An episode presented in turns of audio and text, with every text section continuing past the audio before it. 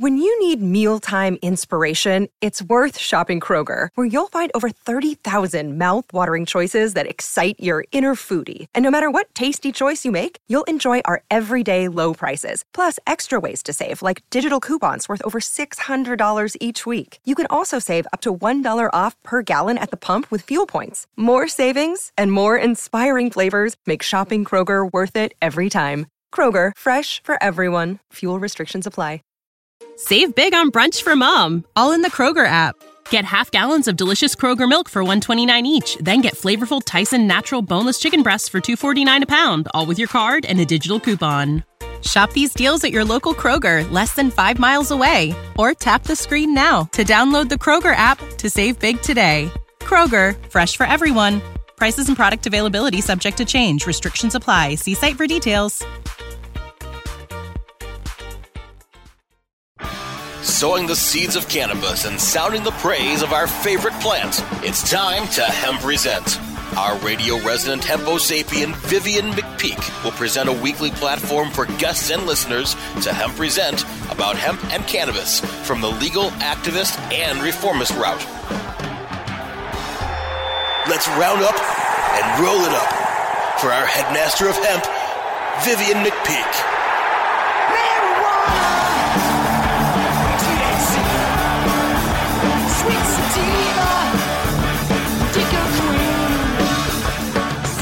Welcome to the Hemp Present Resistance, the weekly radio podcast where you can fill your knowledge void of cannabinoids and get your PhD in THC and CBD because you don't just want to burn it, you want to learn it. Seeking to defeat the alternative facts of prohibition one interview at a time and advocating for the plant, the whole plant, and nothing but the plant. Join me for a weekly reefer radio rebellion against prohibition as I speak with some of the principal risk takers, movers and shakers, and history makers of the cannabis industry, culture, and reform movement. I'm your host, Vivian McPeak. I am the executive director of the world's largest annual cannabis policy reform event, the Seattle Hemp Fest, still kicking in its 28th year, found at hempfest.org. I'm also the author of the book Protestival, 20 year retrospective of Seattle Hemp Fest from AHA Publishing. That's also found at hempfest.org. Today's guest on Hemp Present is Caryumet Alif, MD. I have seen Caryumet speak at several events. His presentations and perspective was so unusual, inspiring, and well received that I asked him to be on the show today. And thankfully, he took time out from his busy life to speak his views for you to hear as well. Dr. Caryumet Alif is a multilingual physician scientist who brings life to science and vitality to our concepts of medicine. His 35 plus years experience in natural products research and discovery spirals the globe from Ivy League academia and Silicon Valley biotech to the remote healing forests of the Amazon, Australia, and Africa. From teaching appointments at Harvard and Stanford, Dr. Alif has been welcomed to over 50 countries as a keynote speaker and guest lecturer, giving insightful presentations to governments and institutions, corporations, and executives, health focused professionals, and community groups worldwide.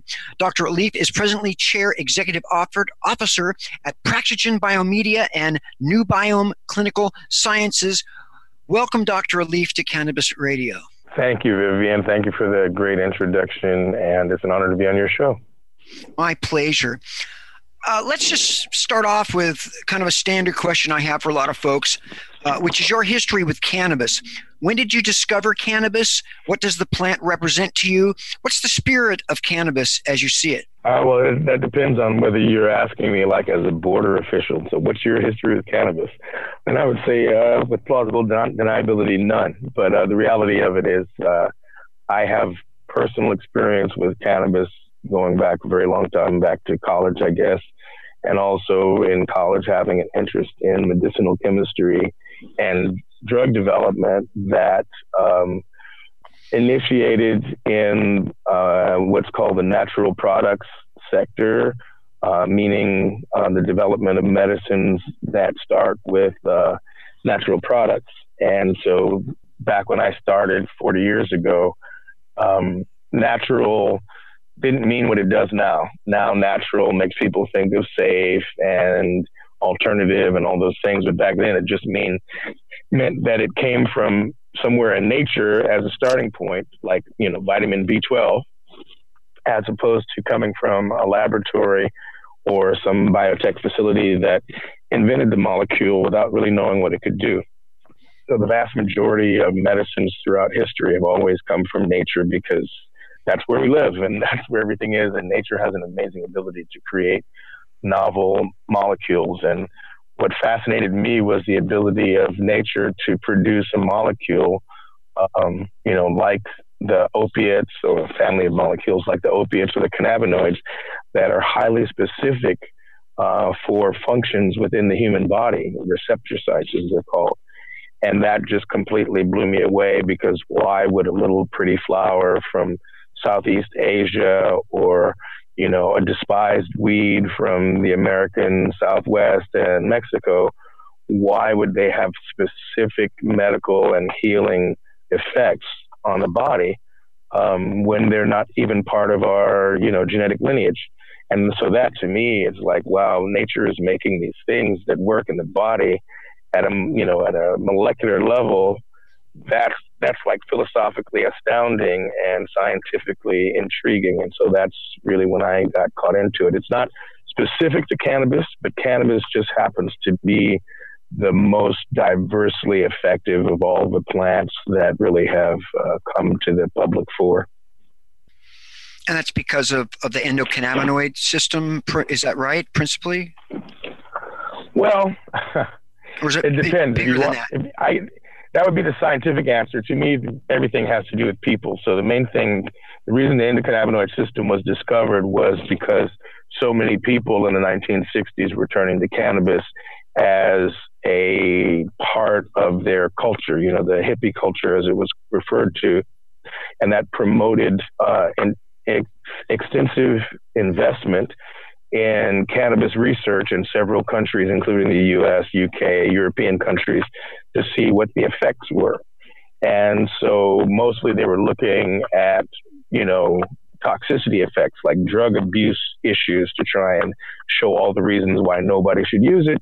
But at the same time, they found some other properties. And so this funding, because research always depends on funding, then uh, initiated a momentum which then resulted in the discovery of the endocannabinoid system and other aspects of cannabis science. So there would be no endocannabinoid system if it wasn't for stoners, as they're called. and so it, it's just true. You know, it's uh, one of the things I mentioned, I guess, at HempFest last year that I said, you know, it's, it's easy to give the credit to physicians or scientists or whatever, and and try and mimic a lot of the language that's used by that science, like CB1, CB2, um, and anti-epilepsy and all these things. But there are not there are not enough epileptic kids or enough little old ladies with arthritis to lobby the government with enough force, with enough you know kind of names and, and signatures to be able to create you know propositions that um, then lead to legalization of recreational or medicinal or whatever other categories. It just it just wouldn't happen. You don't, you know, you have 300,000 people at HempFest.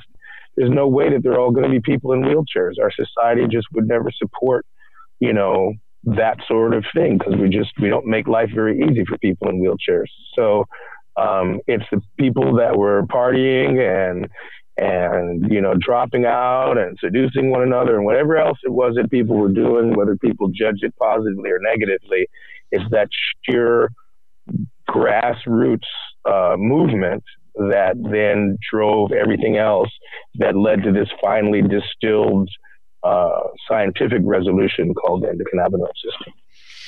You have an extensive scientific and medical background. In your opinion how valuable is that background when it comes to working with cannabis? Should those credentials be of high value by the cannabis community? When it was scientists and doctors who were extremely complicit in justifying almost a century of cannabis prohibition? Well, you know, this country is a funny country because depending on how you categorize individuals, um, a group can seem like they are your enemies or your um, advocates or your uh, compatriots. And so, um, you know, a lot of people might have issues with lawyers, but civil rights lawyers have made a huge difference in the world for women, minority, gender, uh, optional issues, or however that's supposedly termed. And so, um, you know, scientists and physicians are pretty much the same. You know, every scientist and physician that I know of, and probably that exists anywhere, you know, started out as another kid that was in third grade or sixth grade with you or me or someone else. And they are all raised in that same culture. So they're just as susceptible to whatever sorts of, let's call them distractions, as a politician might be, as a president or a governor or a mayor, as a contractor, as a lawyer, as anyone else. And so, yes, if there's, you know, money or prestige uh, to be uh, gained through uh, supporting any sort of an agenda, whether it's factual or or factitious, you know, you're you're likely to be able to recruit somebody. You know, it's kind of like people being able to recruit suicide bombers. You know, it's just that there's a wide range of of, of humans out there, and just because somebody has a degree, MD, PhD, or whatever else, um, doesn't mean that they won't um, sign on with a uh, with an agenda that ultimately may not be particularly scientific, much less helpful to humanity. So, in, in in saying that, I think that science is very helpful for the cannabis community because it's a way of answering certain questions that people have. Because our current culture is very kind of tech oriented, so people ask questions like, "Does cannabis cure cancer?" That's a very techie question.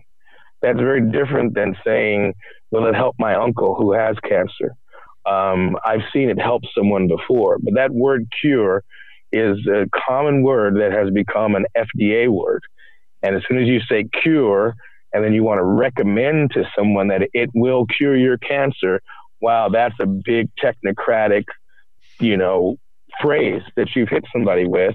And that requires a certain amount of scientific evidence if people are happy to accept that it has shown benefit, uh, that people have reported benefit, if people are willing to accept grassroots evidence that's often referred to as anecdotal, um, then the science part isn't so important. The challenge is, is that we like to try and generalize information and say that what worked for me will work for you and will work for your next door neighbor.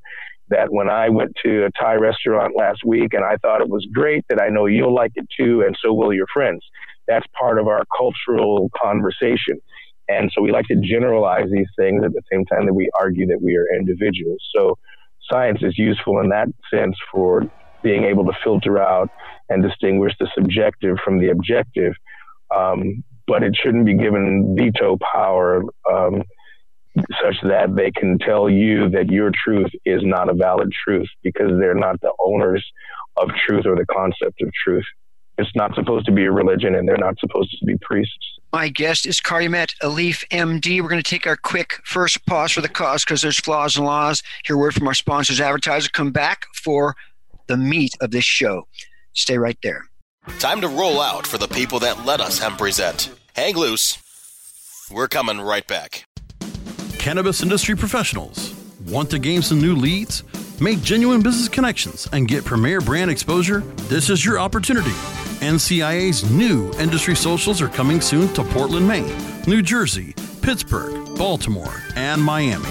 Register today using promo code CannabisRadio20 to take 20% off at thecannabisindustry.org slash events. Sponsorship opportunities available.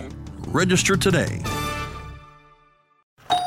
Hey, take a look at this. They're selling smart pots. They have pot that can make you smart? Where is it? Not that kind of pot. Smart pots are the best aeration container to grow your plants. Check this out.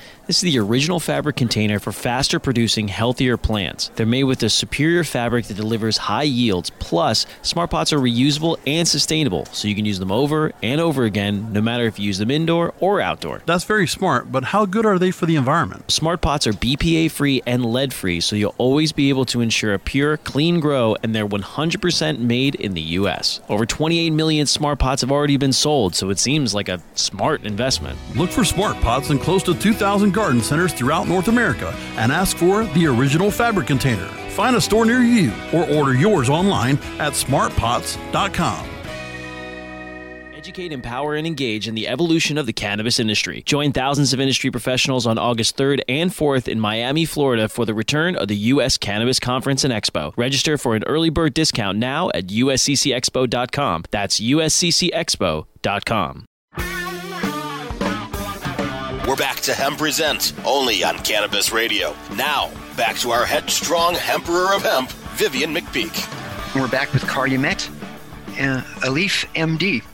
Uh, you have said several things I'd like to ask you about, starting with you would like to liberate people from the dependency of science. Uh, what did you mean by that? Well, you know, we ostensibly live in a culture uh, that's based in freedoms, and as you go around the so-called free world, that's you know is a is a watchword or a catchphrase. Um, but at the same time, people in the population have a tendency to at once rebel against and seek out authority, to to seek validation for their own experiences. And so, as a result, in our current uh, social structure, individuals without credentials, especially, but individuals do not have the right of truth. It requires a quorum. It requires peer review. It requires training in order to, you know, make a statement, especially a statement that is uncommon. And so, you know, if someone says they had a near death experience, well, why not? It's okay. Well, science has never proven it. Well, science hasn't studied it. But why do people need to disbelieve it until the scientists prove it? And how do you know the scientists are genius enough to catch all the details and everything that's true and to have no you know alternative agenda that would make them not want to say it's true because maybe they have a religious vantage point that for them says that this can't be true and so like i said because they're human beings you know they're they're not you know mr spock or commander data from star trek and so um, that's what i mean it's that you know children are raised to trust priests and people are raised to trust doctors and scientists um, but we recognize in our modern time that these people are susceptible to many, or if not all, of the uh, human foibles that everyone else is. So I just wish that people liberate their uh, concept of truth from those authorities. You can agree or you can disagree, um, but science has been wrong so often. In fact, I posted on LinkedIn today an article that comes from the Journal of the American Medical Association that shows that there's a lack of evidence behind uh, a great number, if not the majority, of cardiology recommendations for heart health for patients. Like uh, aspirin, for example, evidence. right? We just heard that aspirin, right, aspirin changing their tune. Yeah, aspirin was a big failure. Aspirin was being recommended for everyone, and then later it said, well, actually, it was only really helpful, apparently, for the people who had already had a cardiac event, like a heart attack. But for other people, it could actually be harmful because it can cause GI irritation and bleeds that can actually uh, lead to death.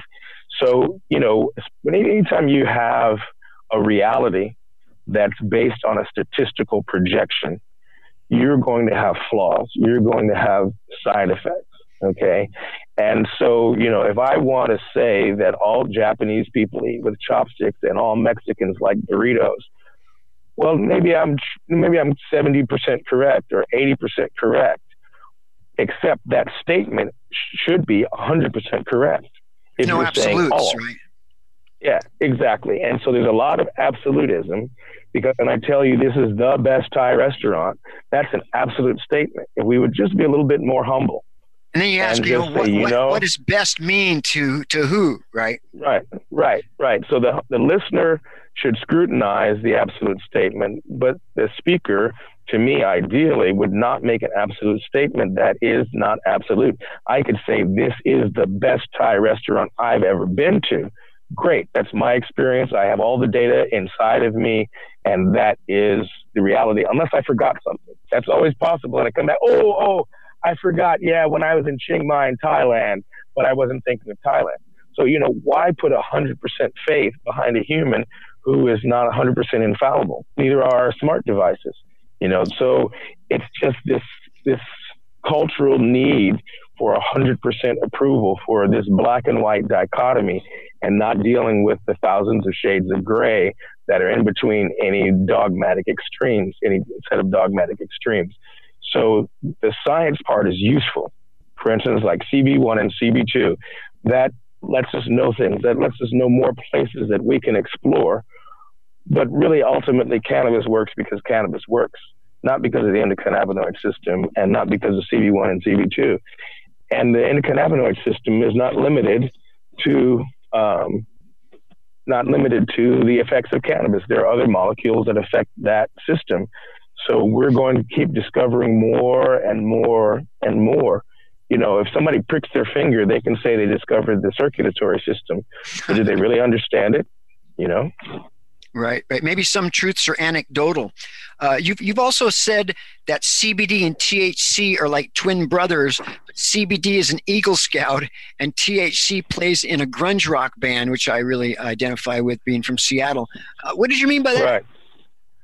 Well, they could be twin brothers or twin sisters. Um, that uh, just using these societal archetypes, you know, of the you know good boy and bad boy that um, you know people like CBD. Why do people like CBD so much? Well, because it doesn't get people high. Well, why is getting high a problem? Ah, uh, because that's a, a, societal issue that is you know uh, problematic in the minds of the general populace. Even among people that are doing it in public, they'll come out against it, and so um, people shift their attention toward, toward CBD because it's clean like an Eagle Scout and it, and it doesn't do anything wrong and it does all of its homework and gets pretty much straight A's in school. Uh, doesn't cause any problems for anybody. Whereas THC, well, you know, it can cause a psychotic experience or paranoia. Um, it can make people irresponsible. It can make people fall asleep when they should be awake. It can do all of these things.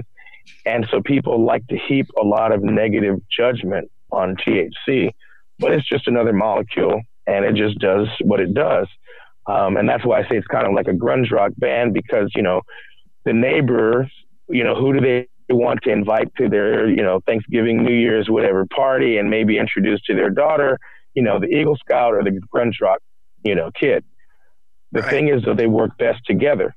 And so CBD has no issue with THC, and THC has no issue with CBD. In fact, they grew up sharing a bedroom inside of the flowers of the cannabis plant. And so um, it's us that has an issue, and they both contribute greatly to human well being. And, you know, if you want to heal a human, say at risk teenagers, you know, you probably would do best having both of them on stage at the same time. The kid that has straight A's and the clean haircut, and the kid that has piercings, tattoos, and you know a, a guitar lassoed around his shoulder. Because if those two agree, and they both are saying, "Hey, you know, you kids that have ADD, you kids that have a lot of anxiety or depression, or you know, you kids that you know whatever sort of problem, even insomnia, that have uh, social rejection issues. And when I say kids, I'm meaning people anywhere from the age of consent all the way up to the age of death, because most of us are kids. We still are primarily children, just with adult status. That when you have those two on stage together, they work better together, whether it's for the epilepsy, whether it's for the cancer, whether it's for traumatic brain injury.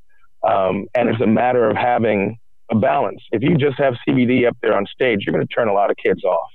If and you I just assume, have THC assume, on stage, yeah. I assume you're referring to the entourage effect and, and the idea of whole plant therapy where they work better all together than separate. The entourage effect is really a pharmaceutical term. Okay, anybody that is experienced in botanical medicine, anybody that maybe is trained as a naturopath would know that every plant medicine is an entourage because it's never a single molecule. So entourage effect just means that there are several molecules that seem to work better together than when you isolate them and give them separately. Isolating molecules and giving them separately is a pharmaceutical approach.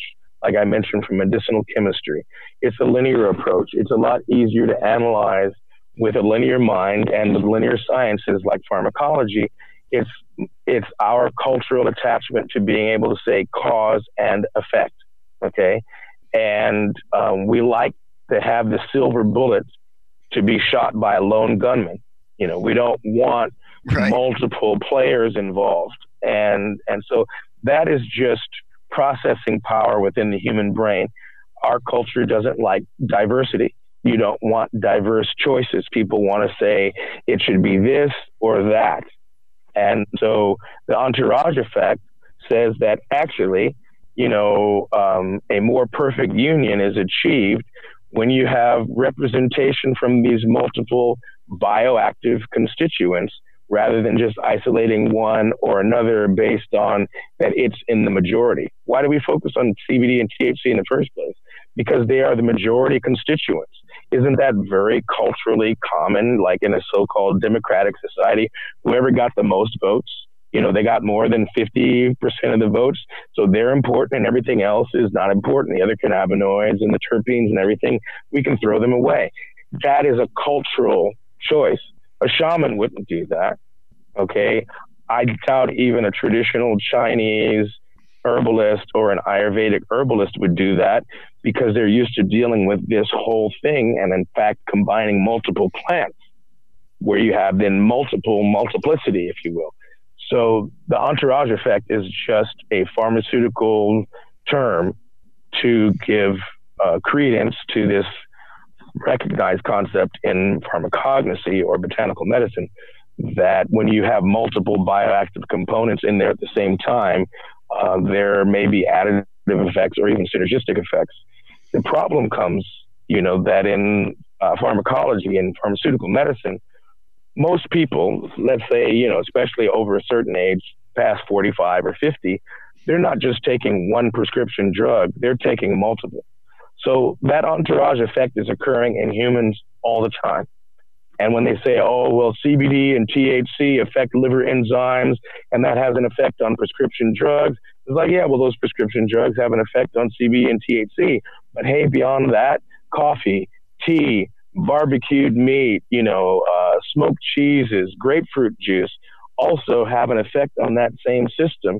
So every human has a diverse entourage effect occurring all the time, all the time. But we like the authorities to be able to tell us, oh, you need 10 milligrams of CBD and you need, you know, five milligrams or one pill of Viagra and you'll have a fine weekend, you know.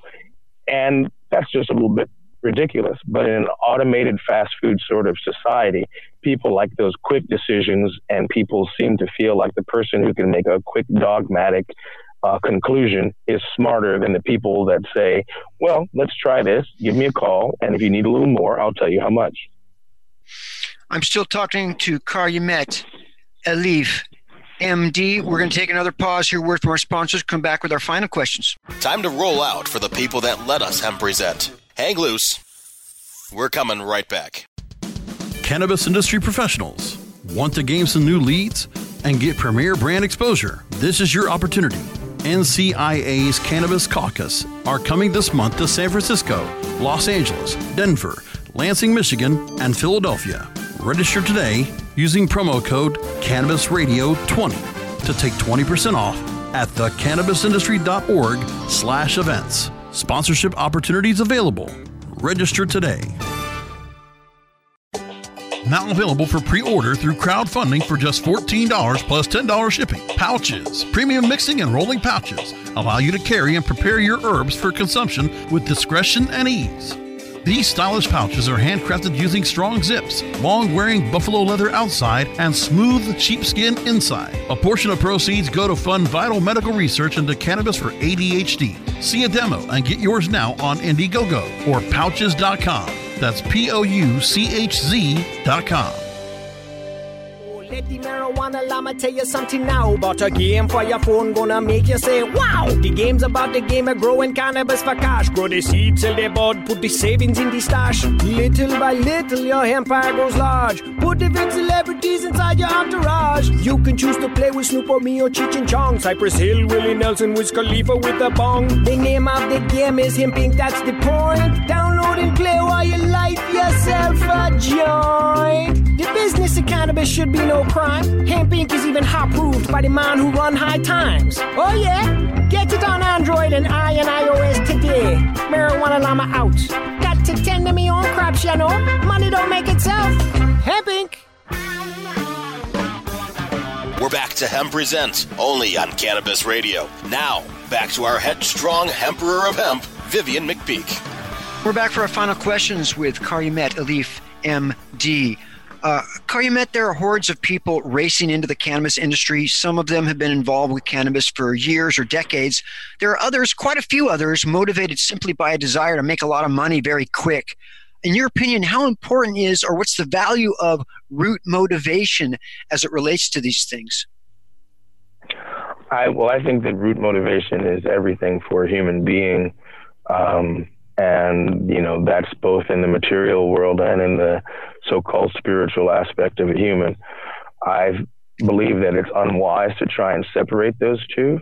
And as long as we have a society that requires material or capital gain in order to maintain physical survival, then there's going to be a motivation for profit. I personally see profit as public approval of the value of whatever endeavor I'm engaging in. And, you know, people might criticize something like, say, Amazon and Jeff Bezos, but he started out as a small business, and it just happened that a lot of individuals like to use that business. And it's a lot of individual people giving money to those people that led to him being the richest person in the world. He didn't get that money from five families that were already rich. And so, um, with respect to cannabis, yes, the root motivation, um, but there's so many different possibilities. You know, people that want to cure diseases, people that are fascinated with its medical applications, people that are fascinated with the agricultural aspects and and the ability for communities to take care of their own medical needs at a local level and not have to depend on pharmaceuticals. There are lots of root motivations that are worthy. I simply say that recognizing for some uh, an uh, motivation or an incentive to remain sustainable in a profit oriented, or some people might say capitalist society, that profit is essential. How one measures profit and how one pursues it, that's the aspect of character. And so that if those two are not separated, if the the uh, character or the integrity aspect, which maybe is partially spiritual, is not separated from the profit motive, then it's not profit at all costs. You know, it is it is recognizing there's a value to being able to sell product in another state or in another country, but there's also value to not crushing the cannabis industry in that other state or that other country so that the only person selling cannabis is your company. Uh, it's you know it, it's a an interesting thing. I mean, I think there are lots of examples: Amazon, Starbucks, Apple Computers, Microsoft, most of which come from our area here in the Pacific Northwest, that are very dominant. Uh, and lots of people have an issue with that, but they can simply just use another system. Um, they've been accused of antitrust and all these things. So the question is, as I rise to the ranks of you know multinational billionaires from within the cannabis industry, will I be the same as them, or will I be a better person? Will I be more like Rockefeller? Will I be more like Elon Musk or Paul Allen or some other people that seem to have a more uh, community oriented or philanthropic interest? So you know that's that's that thing. I, I think it's a great spiritual challenge to be wealthy or super wealthy. I'm interested in taking that challenge. Calumet Elif, uh, MD, thank you so much. We're going to have to leave it at that. Thank you so much for being on All the right. show and, and, for your critical work. Thank you very much, Vivian, and I look forward to seeing you at a conference soon and surely at HempFest this summer. You bet. That concludes this installment of Hemp Present on Cannabis Radio, except the quote of the week, which is We are not human beings having a spiritual experience. We're spiritual beings having a human experience. And that is French idealist, philosopher, and Jesuit priest Pierre de Chardin. That concludes this installment Hemp Present on Cannabis Radio completely. I want to thank Brasco, my man in the control room, and all the Cannabis Radio sponsors and advertisers.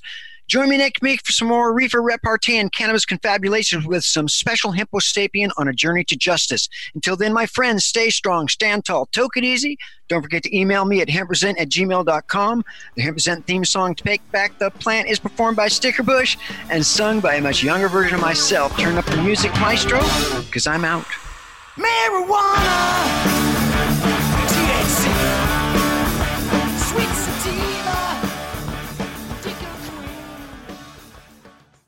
The opinions expressed on this CannabisRadio.com program are those of the guests and hosts and do not necessarily reflect those of the staff and management of CannabisRadio.com. Any rebroadcast or redistribution without proper consent of CannabisRadio.com is prohibited.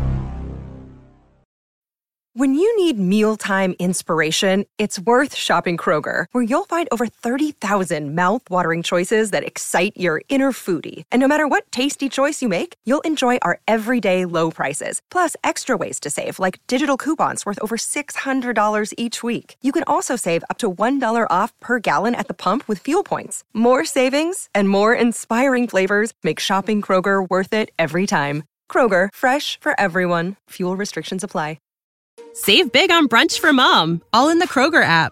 Get half gallons of delicious Kroger milk for 129 each, then get flavorful Tyson natural boneless chicken breasts for 249 a pound, all with your card and a digital coupon. Shop these deals at your local Kroger, less than 5 miles away, or tap the screen now to download the Kroger app to save big today. Kroger, fresh for everyone. Prices and product availability subject to change. Restrictions apply. See site for details.